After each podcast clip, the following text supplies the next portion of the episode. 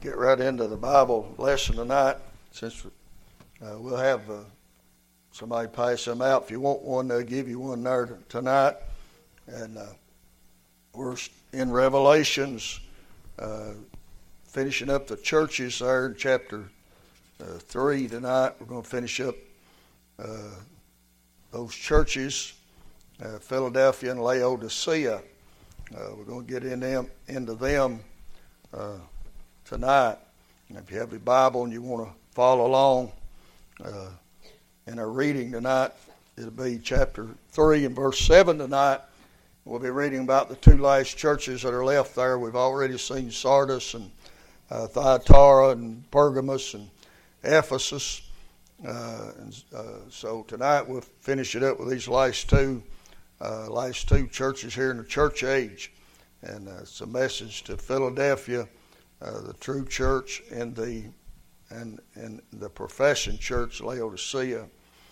And to the angel of the church in Philadelphia write these things, saith he that is holy, he that is true, he that hath the key of David, he that openeth and no man shutteth, and shutteth and no man openeth. I know thy works. Behold, I have set before thee an open door. No man can shut it, for thou hast a little strength and hast kept my word, and hast not denied my name. Behold, I will make them of the synagogue of Satan, which say they are Jews and are not, but do lie. Behold, I will make them to come and worship before thy feet, and to know that I have loved thee. Because thou hast kept the word of my patience, I also will keep thee from the hour of temptation, which shall come upon all the world to try them that dwell upon the earth. Behold, I come quickly, hold that fast which thou hast, that no man can take thy crown. Him that overcometh will I make a pillar in the temple of my God. He shall uh, go no more out, and I will write upon him the name of my God, name of the city of my God, which is the New Jerusalem, which cometh down out of heaven from my God. And I will write upon him my new name. He that hath an ear, let him hear what the Spirit saith unto the churches. And unto the angel of the church of the Laodiceans write these things, saith the Amen, faithful, true witness, the beginning of the creation of God. I know thy works, that thou art neither cold nor hot. I would that thou wert cold or hot. So then, because thou art lukewarm and neither cold nor hot, I will spew thee out of my mouth. Because thou sayest, I am rich and increase with goods have need of nothing, knowest not that thou art wretched, miserable, poor, and blind and naked. I counsel thee to buy of me gold tried in the fire, that thou mayest be rich in white raiment, thou mayest be clothed, and that the shame of thy nakedness do not appear, and anoint thy eyes with eye salve, that thou mayest see. As many as I love, I rebuke and chasten. Be zealous, therefore, and repent. Behold, I stand at the door and knock. If any man hear my voice and open the door, I will come in to him and will sup with him and he with me. To him that overcometh will I grant to sit with me in my throne, even as I also overcame and am set down with my Father in his throne. He that hath an ear, let him hear what the Spirit saith unto the churches. Father, we ask tonight, Lord, your blessings upon this good number of folks that came out tonight. And uh, we pray you'd bless tonight the Word of God, Lord. Get our mind off of all the other stuff that our minds have been focused on, uh, Lord, by our interest in this world, and uh, get our minds focused on the interest that we have in another world, that uh, we might set our affections on things above and not on the things of this world. Uh, for we know that our life is hid with Christ and when Christ, who is our life, shall appear, then shall we also appear with him in glory. And so help us tonight, Lord, I pray in Jesus' name. Amen and amen. All right, the Philadelphia era of the church age is around starts around 1500 uh, A.D. Starts around 1500 A.D. and it runs to somewhere in the early part of the 1900s, uh, uh, this Philadelphia area. It's it's the best church of the whole bunch. Uh, now, uh, Smyrna's a good church, but he says more about uh, Philadelphia than he does about uh, Smyrna, but those two are the only two that he don't have any negative thing to say about them. Uh, so this uh, Philadelphia church age would be from the 1500s to the early early 1900s. That word Philadelphia means brotherly love. Brotherly love. I think that's still the, what they call the Philadelphia?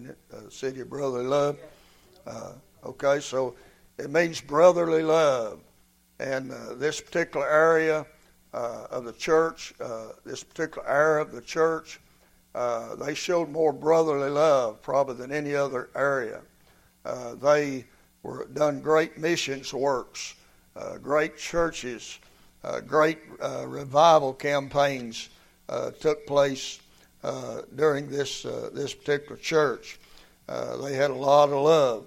The Bible said, Greater love hath no man than this, that a man lay down his life uh, for his uh, friends.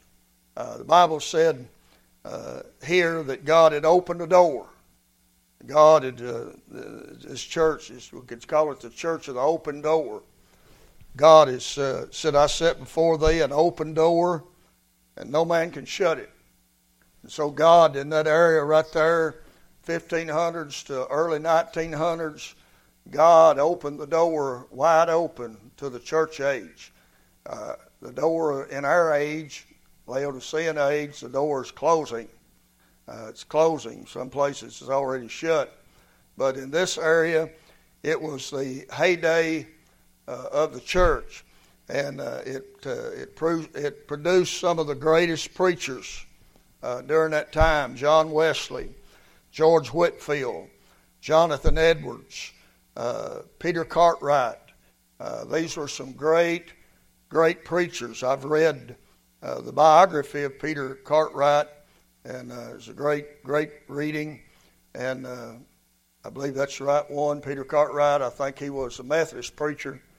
And uh, I read in his biography, it's pretty thick. I was reading it. And, and in that biography, about halfway through it, he said he was a Methodist he said, I got appointed to a new place. And he said it was in Barren County, Kentucky. And uh, I said, well, well. Uh, so anyway, these these fellows they they preached, uh, they uh, they done the work, and uh, just there's a whole lot of them. That's just a few, but it's also a great day of missionary work. Some of the greatest missionary works uh, come out of this time right here. the Moravians, which many of you probably never heard about unless you've told heard me tell an illustration about them or something. Uh, but they were a, they were a great missionary society, and uh, the Plymouth Brethren. Uh, a lot of these uh, men and women were from Wales and Scotland, and that's where a lot of them come from. Hudson Taylor, uh, probably a missionary you may have heard of. Uh, Adoniram Judson, great missionary uh, preached. Uh, I have wrote in, I think, this Bible uh, that in his diary he said that he preached for 14 years in Burma without seeing one convert. And then under it he wrote, Jesus is still sweet. And uh, was a great, uh, great missionary. William Carey, John Paton, uh, just, just a lot of them uh, during this time. And like I said, it runs all the way over into the 1900s a little bit. You got D.L. Moody. Uh, you've heard about him. You've got D.L. Moody. Uh, Billy Sunday died about uh, 1920s or something. He was a, a great evangelist. And so that area is kind of closing out with the D.L. Moody's and the Billy Sundays and the uh, people of that type. And uh, I think it was I think it was around the uh, 1917, somewhere along in there, that they come out with the RSV Bible, and uh, and after that it goes downhill. Uh, during that era right there, King James Bible, uh, every major revival, every great mission work, uh, you'll have to look hard to find any great revival or any great mission work. I say you can't find none that they didn't use the King James Bible. Uh, it was uh, God's Word uh, that He had uh, given me in 1611, and uh, and that's what they used. Also during that time, you had the Balfour Declaration. That was when Britain uh, began to work on letting Israel uh, Jews go back to their homeland around 1917. That's when that started. That's when that started, and then of course, in 1948 they finally became a nation. But you got a lot, lot of great uh, a lot of great works, a lot of great things going on uh, during this time uh, right here. So, uh, Laodicean uh, church age. That uh, that word Laodicea, uh, it means rights of the people. Uh, but this this word here, Philadelphia, means brotherly love. Big difference. Big difference. And uh, we look here, and he says, "Unto the angel." of the church in Philadelphia write these things, saith he that is holy, he that is true, he hath the key of David, he that openeth no man shutteth, and shutteth no man openeth. We don't have to guess twice about who that is. Uh, the Bible said uh, it's, he has the key of David, and uh, we know, and he's holy and true, and uh, so we know that's the Lord. He opens doors uh, that nobody else can open, and so we we look at this area here, there's nothing negative said about this particular area. And it starts in the 1500s. It runs to about 1920s, but there is, uh, there is a remnant of it that continues all the way until the Lord Jesus comes. And uh, so it's been said this church has an open door because it had an open Bible had an open door because it had an open Bible. God, uh, God will bless those that uh, preach His Word, uh, try to get His Word out. Uh, God will bless them, and He certainly blessed that area right there. In uh, verse 8, the Bible said there, I know thy works. Behold, I have set before thee an open door, and no man can shut it. For thou hast a little strength and hast kept my word and hast not denied my name. Notice the constant reference to the word. Thou hast kept my word. You'll hear it again a little bit further on down. And again, God honors. Uh, God honors the person. God honors the church that honors His word.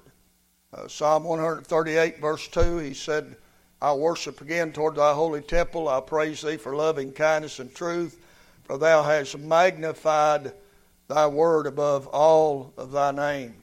And uh, so God puts a pretty high uh, priority on the on the word of God.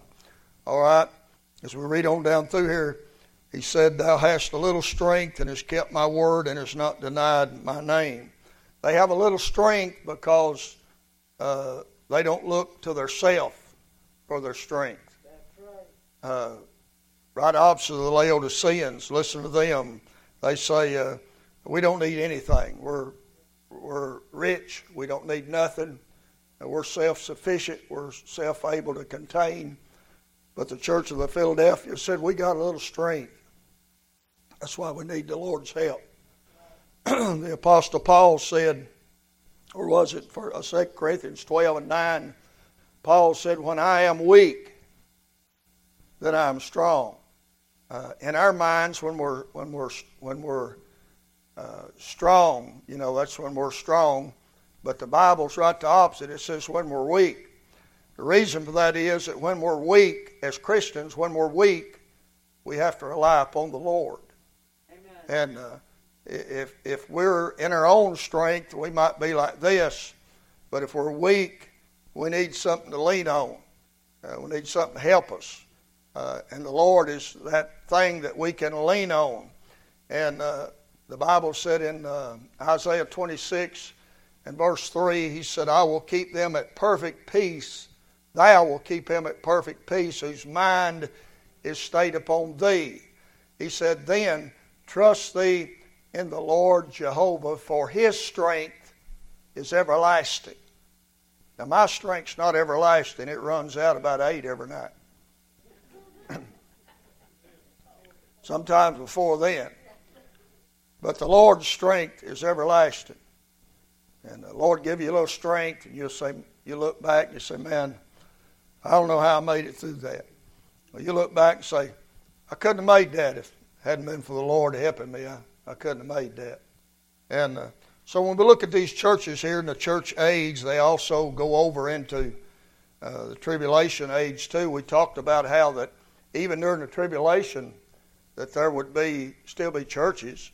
Uh, it won't be the, the church of uh, the uh, grace of God. It won't be the church of the Lord Jesus Christ, but it'll be what we call the tribulation saints. And they're going to still have to have a place to meet. Might not be in a place like this, but this is not what's the church tonight. What's the church is you folks, when you come in the door, that was the church coming in to the church house. Now, this church house, and you're the church. Uh, you're the body of Christ.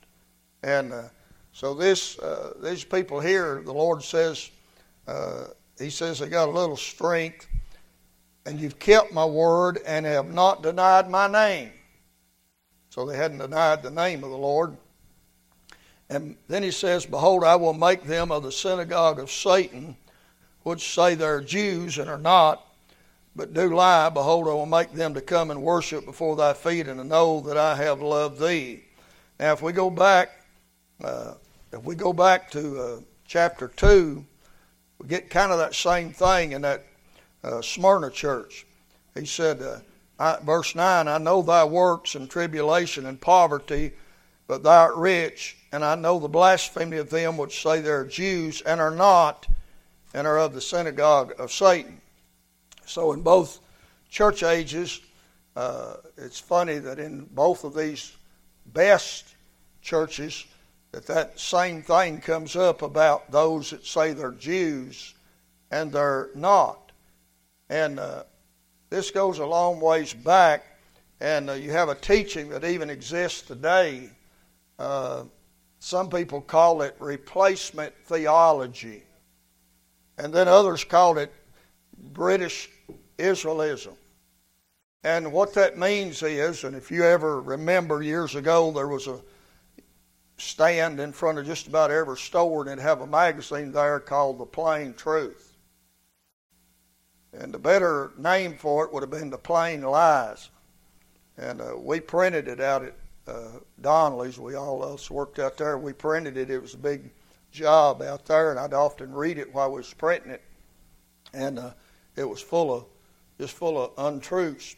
But they believed in that British Israelism and what that is, is that they believe that the 12 tribes of Israel are lost. And so now uh, it's England, it's the United States. Uh, these are where these 12 tribes are. And so all the promises that God made to the Jews in the Old Testament, that when they rejected Christ, they teach that all those promises got canceled and they got transferred over to the church. And so all the Old Testament promises to the Jews, they now belong to the church. That's not true. Paul said, Has God cast away his people? He said, God forbid. He said, Even at this present hour, God has a remnant. And we know that during the tribulation that those Old Testament uh, promises to Israel that they're still going to be fulfilled. They are physical Jew. Uh, but you and I are what we call a spiritual Jew. Uh, look over in Romans, if you would, the ninth chapter of, uh, or I'm sorry, the second chapter of Romans.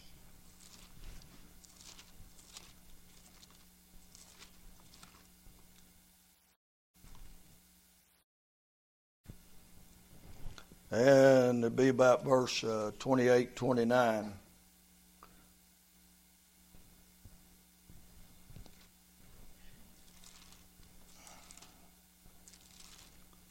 And Paul says in uh, uh, there in verse 28, he said, For he is not a Jew which is one outwardly, neither is he that, he that circumcision which is outward in the flesh Verse 29 But he is a Jew which is one inwardly, and circumcision is that of the heart in the spirit, and not in the letter, whose praise is not of man but of God. So you and I are what we would call a spiritual Jew. Uh, it's what we are. We're not a physical Jew. Uh, we do not get the physical promises, and that's what they are in the Old Testament. They're promises to get their land back. Uh, they're promises to restore things that they lost, their physical things. And so those promises are still going to be fulfilled for the physical Jew. Physical Jew. And uh, so that's that's what that business is there he's talking about. Some say, well, the Lord don't know where the 12 tribes are. Uh, he don't know uh, who's what tribe. Well, the, the Lord knows that. Amen. And uh, we know that because Revelation 7, he's going to uh, he's going to seal uh, 144,000 of those. I think 12,000 each tribes, that what it is. And he's going to seal them so the Lord knows where they are. And then uh, 2 Timothy 2.19, the Bible said, the foundation of God standeth sure. The Lord knoweth them that are his. And let everyone that nameth the name of the Lord depart from iniquity. Uh, sometimes people get tore up because uh, they don't know if this person's saved or that person's saved. And I say, well, don't get too tore up about it because the Lord knows. Amen. And that's the one that matters anyway. And uh, it's easy for us to look on the outward appearance and think somebody's not saved because of what's going on at that right at that moment in their life. But we don't see them every moment of their life. And uh, if we were to see them at night, they might be down by the bed crying and praying, might be off the quarter reading the Bible. Uh, so that's why the Lord's a judge, because only the Lord has all the facts. I could judge Mark tonight, but I don't have all the facts. I, I see him a little bit every now and then. Uh, but the Lord, he, he sees him and me 24 7. And uh, he's keeping a record, so he's got all the facts. So that's comforting to know. Amen. All right, so that's what that, uh, that is there, number four. It's what they call replacement theology. They replace Israel with the church. That's a false teaching. It's a false teaching. They take the promises of Israel and give them to the church. That's a, that's a false teaching. Uh, God is still going to keep those promises for the Jew. We see here in this next verse, uh, the Lord says He's going to keep them from something here.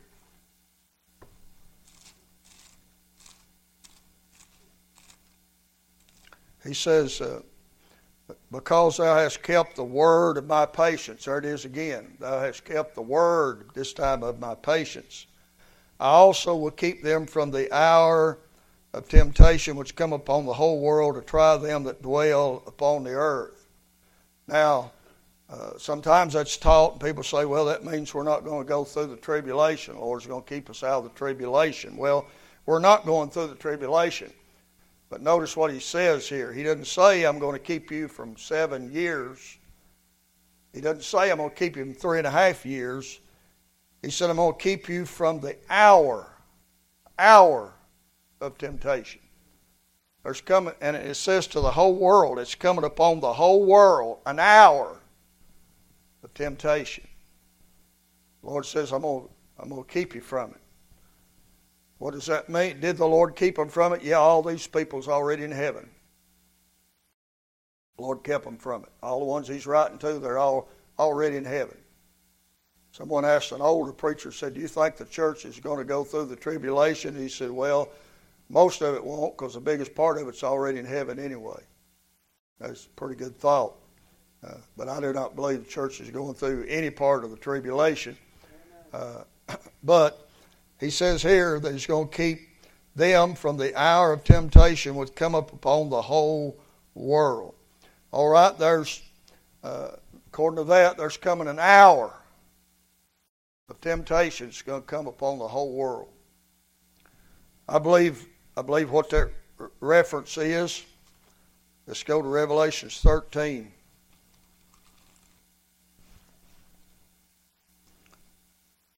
Let's go to, uh, hold that when you find it and go to Second Thessalonians chapter 2. And hold that and go to Matthew 24. Let's start with Matthew 24.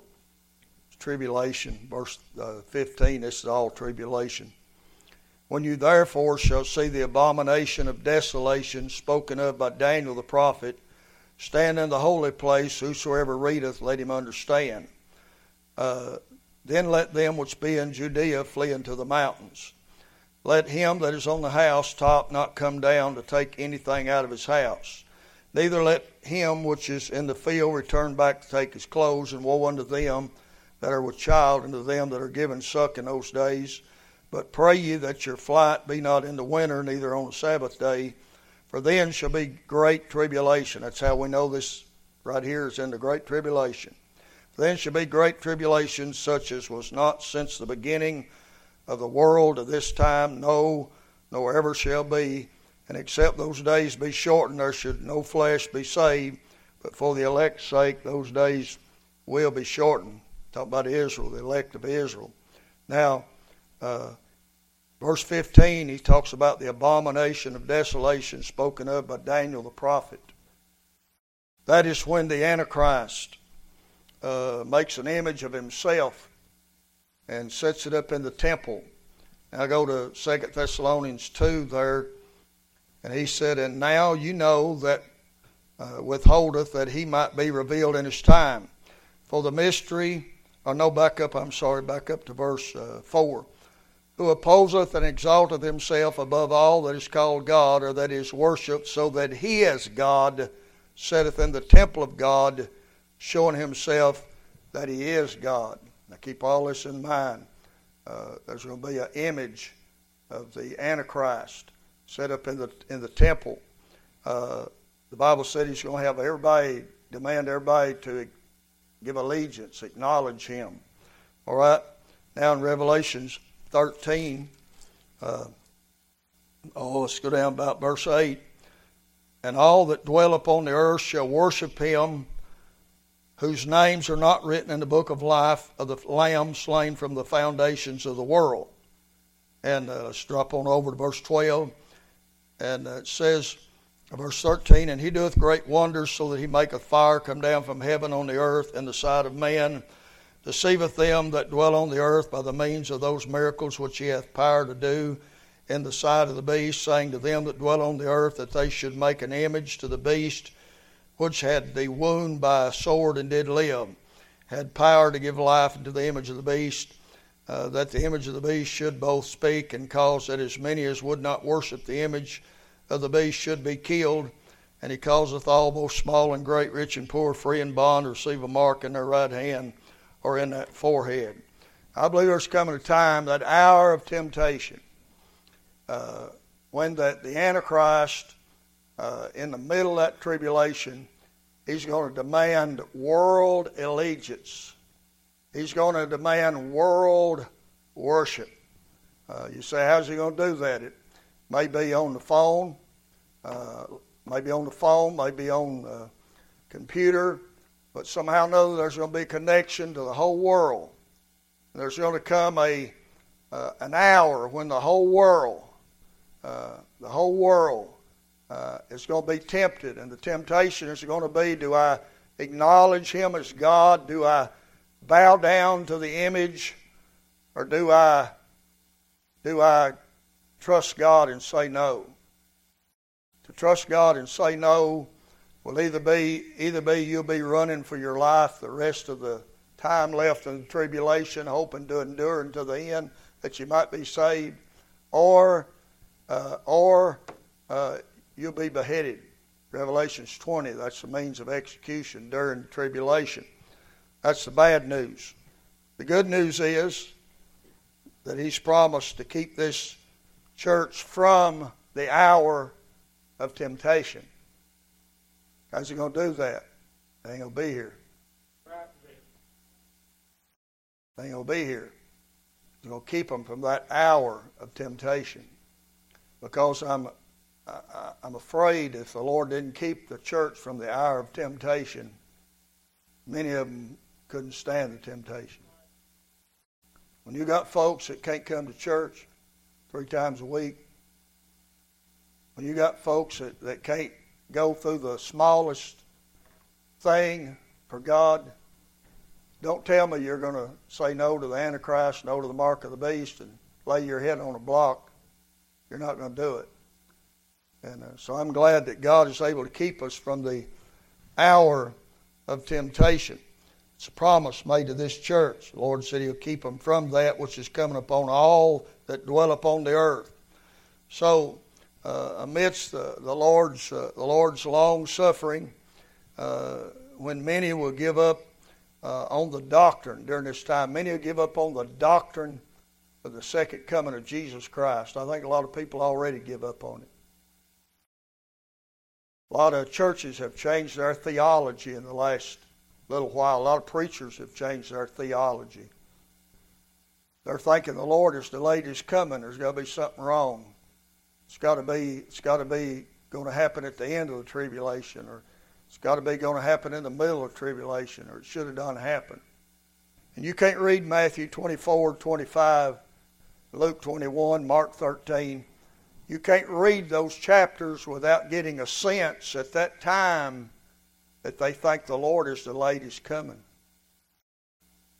They're beginning to think the Lord should have done been here. Where's, where's the Lord at? Where's the Lord at? That's why I think Jesus said in Luke chapter 11, I think it is,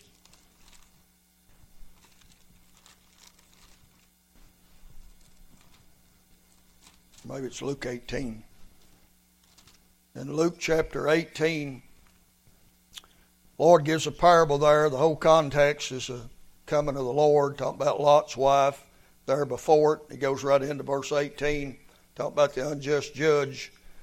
And then he says in verse 7, uh, verse 8, I tell you that he will give, avenge him speedily.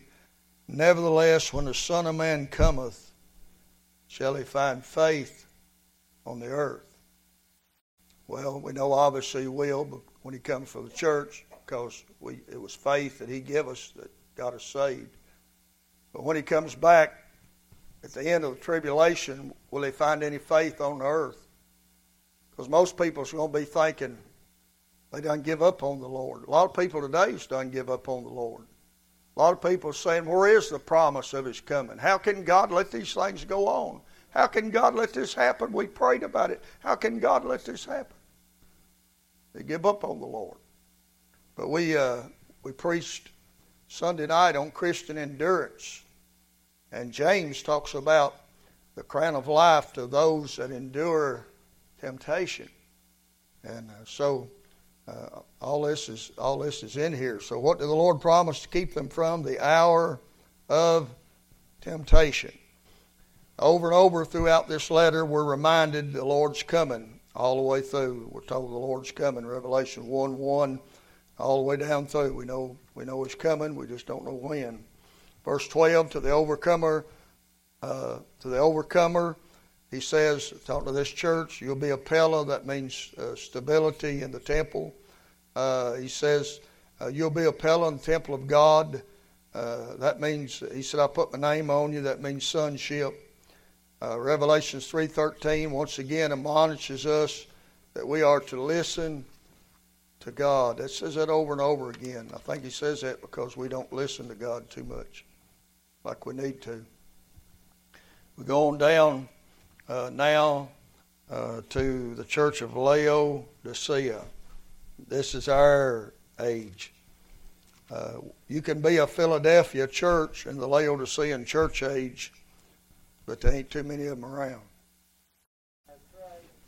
Uh, but you can be one but there ain't many of them. But this Laodicean church age, I've told you this before. Does anybody remember what that word means? The rights of the people. Rights of the people. That's all we hear every day. Isn't that amazing that something wrote AD 96 said that in 2020 the issue would be the rights of the people. You got uh, Black Lives Matter, uh, gay rights, uh, everybody wants the rights, abortion rights. Uh, it's all about the rights. And this Laodicean church is so backslid that uh, that it gets right in with uh, helping some of these people get their rights. We don't have any rights. We don't have any rights. Uh, we're saved by the grace of God, and, and whatever He gives us, we don't deserve it. We're, we're thankful to have it, but we don't deserve to have it. We don't have any rights. Uh, we don't have any right, really, to even be free, but God's granted us to do that. Uh, and we ought to, be, ought to be thankful for that. To the angel of the church of the Laodiceans, he says, Write these things, saith the Amen, the faithful and true witness, the beginning of the creation of God. Never is a time we have to guess about who it is, do we? He says, These things saith the Amen. That means Jesus. So when you say Amen, that's just another way of saying Jesus. When preacher's preaching, you could say Jesus. Just well as you did Amen might work better. But he says, Unto the angel of the church of the Laodiceans write these things, saith the Amen. I pointed this out to you before, but I'll do it again. It's different here. It says, To the angel of the church of the Laodiceans. They took it over. They've hijacked God's church. They're running it the way they want to run it. They're doing the way they want to do with it. God ain't having none of it.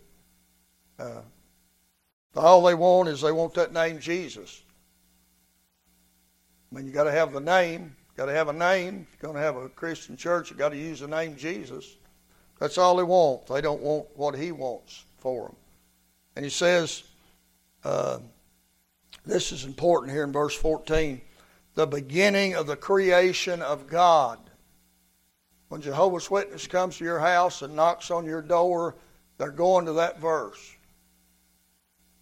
And they're going to say, see, Jesus was the first created being that God made. Jesus was a created being. They say they're going to say God made him. You say, well, that's what it sounds like it's saying. Well, just look back one chapter and look in verse 8 of chapter 1, verse 8. I am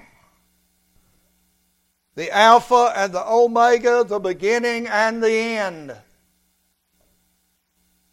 You say, what's that saying? That's saying that God didn't create Jesus. Jesus is God. He existed before he came. Now, God prepared him a body. When he came, God prepared him a body, Hebrews says, uh, through the Virgin Mary. But in the beginning was the Word. And the Word was with God, and the Word was God. Colossians says that all things were created by Him, and not anything was created that He did not create. So they'll try to they'll try to pull that verse on you. And when they do, you just back them up to chapter one and then take them over to Colossians, and then take them back to John 1 1. And then take them to Genesis 1 26, where God said, Let us make man. Somebody there with him.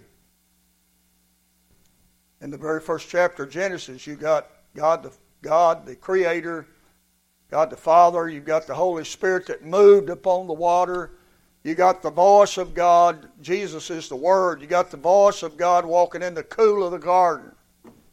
Got them all there.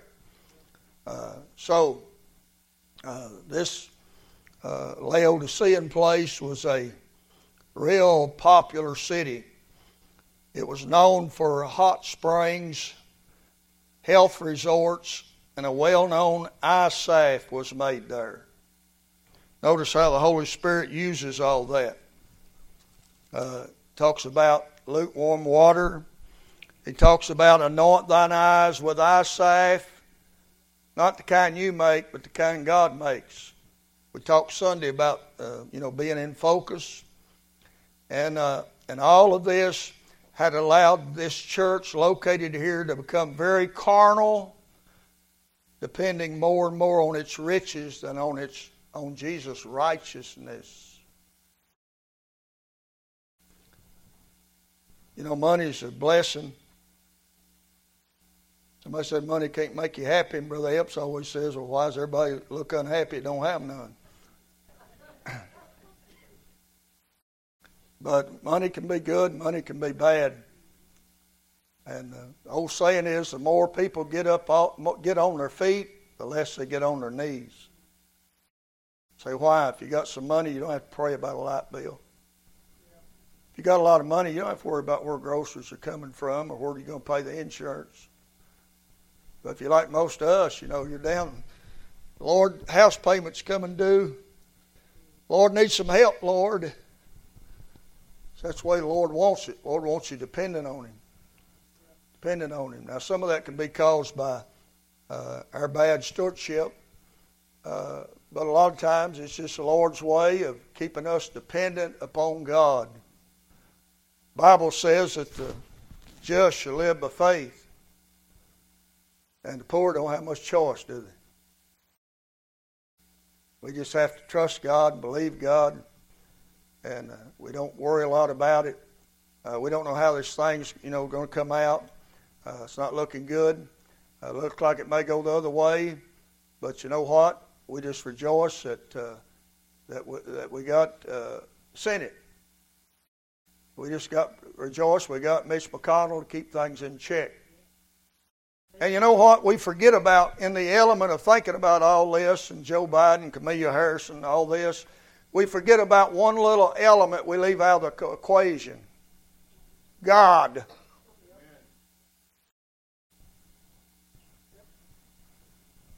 And you know that I know I know y'all gonna, y'all gonna run me out and I say this, but you know God could save Kamala Harris. He saved the Apostle Paul, Saul, Christ hater, church hater, persecutor.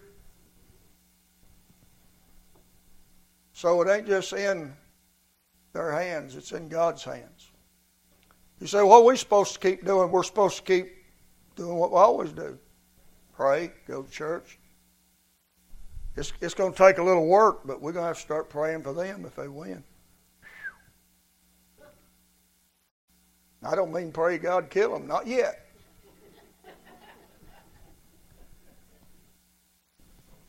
I bet you, I bet you, Donald Trump, the last four years, has got more prayer than any president's been in the White House in years. I'll just use my own self personal example, and I feel like you're the same. I prayed for that man every day. Amen. Donald Trump has one huge problem pride. And I told somebody two years ago, I said, I worry about it. They said, Why? I said, Because God hates pride. God always brings proud people down.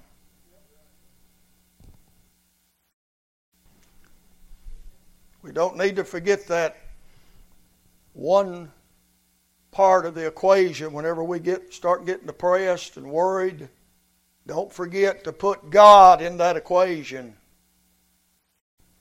You remember that? Who was it? Brother Grady? He'll be here in a few weeks.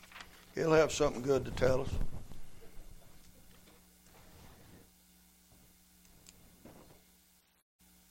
Remember that little illustration he used? He said that little dot there is you, that circle's God, and nothing can get to you until it comes through God. That's helped me a lot of times because uh, I, I, believe that. I, I think you believe that too. There are two people connected with Laodicea. Uh, a lot more than two, but two. You heard Paul talk about Eradipus and Philemon. Uh, go back to Colossians real quick, the book of Colossians.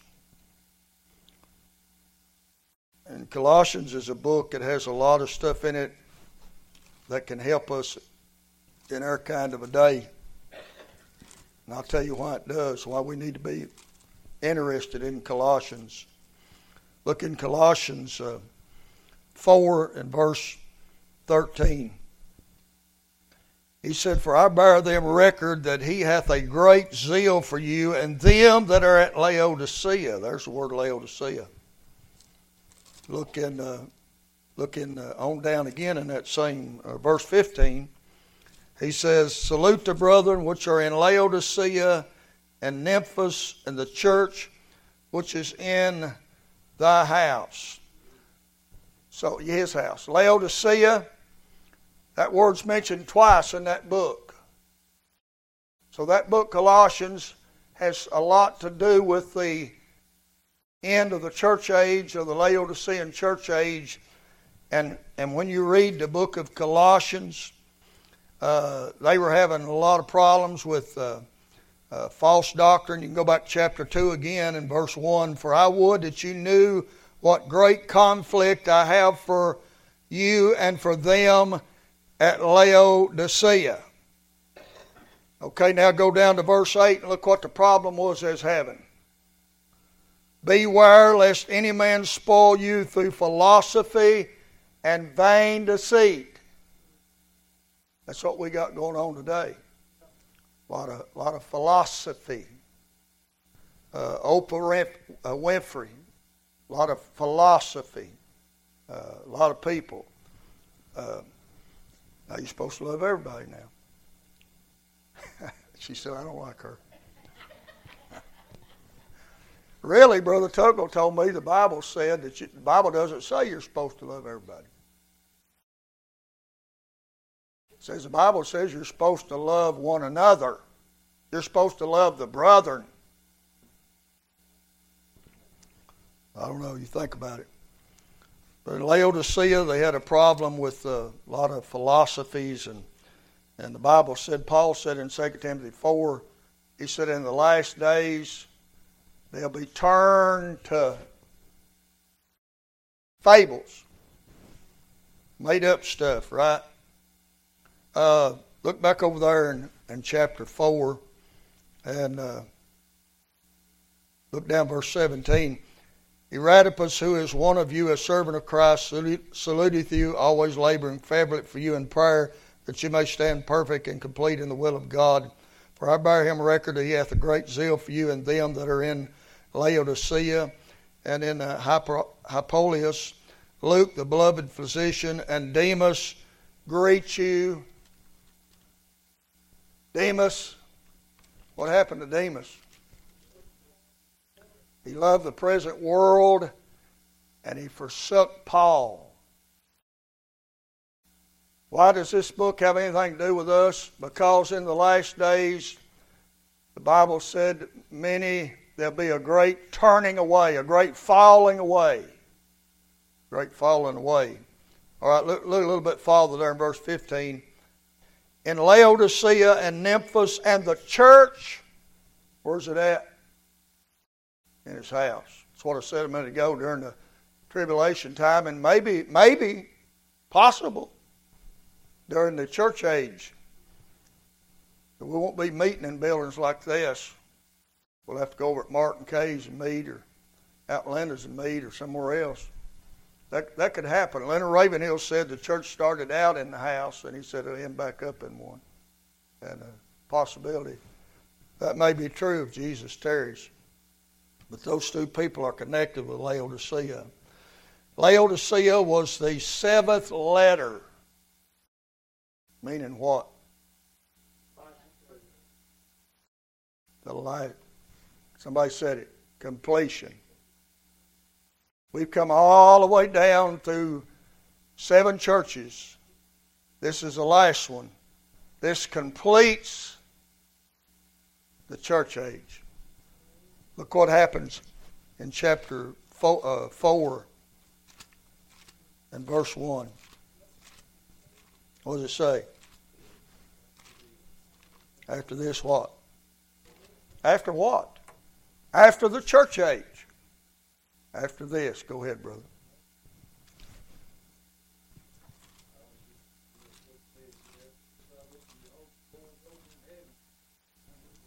Amen. Yeah, you, you take that, cross reference it with 1 Thessalonians 4, verse 13 through 18. You got the rapture right there. Uh, that's what you got. Uh, so, uh, so this is going to complete the church age. Amen. Everything's going right along like it's supposed to. Uh, the Lord Jesus, look back in chapter 1. The Lord Jesus, he started out in, uh, let's see, verse 7 or verse 20 of chapter 1 the mystery of the seven stars which thou sawest in my hand and the seven golden candlesticks. The seven star, stars are the angels of the seven churches and the seven candlesticks which thou sawest. They are the seven churches and in uh, verse uh, 1 chapter 2 and the angel of the church of ephesus write these things saith he that holdeth seven stars in his right hand who walketh in the midst Lord's right in the middle of the church. Right then, Lord is a, He's the main object. He's right in the middle of the church. Used to, I preached in one or two. Mark probably has old Methodist churches. They'd have the pulpit over here. Wouldn't be in the center; it'd be over here. The reason they did that is because they they'd, they'd say they wanted the focus to be on Jesus, not on the preacher. Uh, there's still some around like that. But all right, now we go through one church, two church, three church, four churches, five churches, six churches, seven churches. Look at verse 20. Where's he at now? He's outside church. He started out right in the midst, in the middle of it, and when the thing ends up, he's on the outside trying to get somebody to let him in. That's when he when he winds it up, amen. And it calls the church up to be with him. Well, I went through that real fast, but I was wanting you to get something, and I hope you got something out of that. Amen. Okay. Uh, been praying about this uh, since last uh, week ago, last